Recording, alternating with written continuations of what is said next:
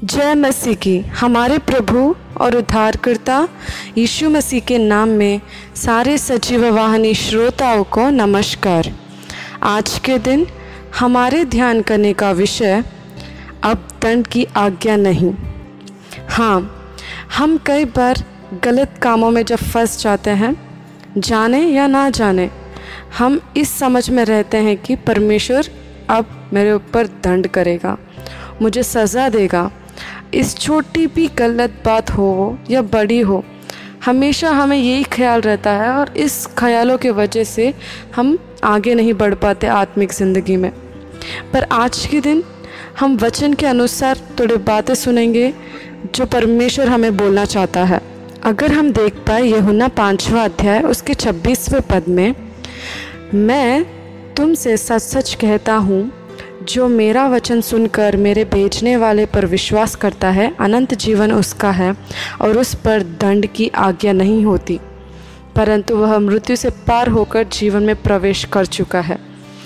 इसका अर्थ ये है कि जब भी हम मसीह यीशु पर विश्वास करते हैं, हम उसकी जीवन पाते हैं, उसका अनंत जीवन है, उस जीवन को हम प्राप्त कर चुके हैं और हम मृत्यु से होकर जीवन में प्रवेश कर चुके हैं तो ये दंड ये सज़ा, ये सब मृत्यु का संबंध वाले चीज़ है। और परमेश्वर ने हमें क्या दिया? जीवन दिया। बहुतायत जीवन दिया परमेश्वर ने हमें। तो आज के दिन इस वचन से हमें ये पता चलता है कि जब भी हम मसीह यीशु के ऊपर विश्वास करते हैं, हम नाश नहीं होते और हमारे ऊपर कोई दंड नहीं चलती और हम जीवन में प्रवेश कर चुके हैं। तो एक और वचन, अगर हम देखें, रोमियो का पुस्तक आठवां अध्याय और उसके पहले पद में, अतः अब जो मसीह यीशु में हैं, उन पर दंड की आज्ञा नहीं, क्योंकि वे शरीर के अनुसार नहीं, वरन आत्मा के अनुसार चलते हैं।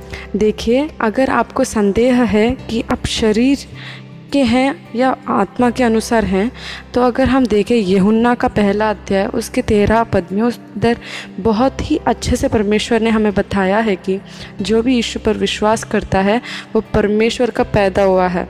वो आत्मा के अनुसार पैदा हुए हैं।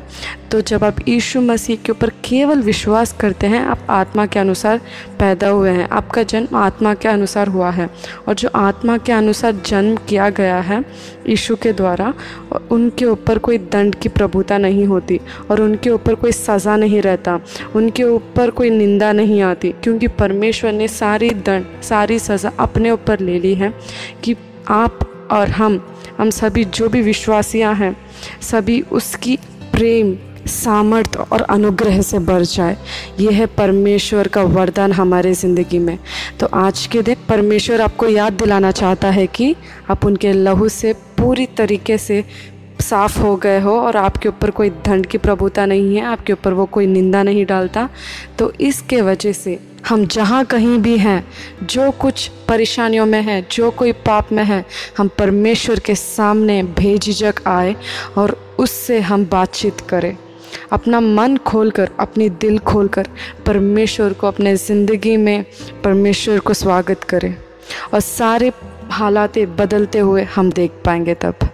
परमेश्वर इस वचन को आशीष दे और सभी को प्रेम संयम अनुग्रह की समझ दे। आमैन।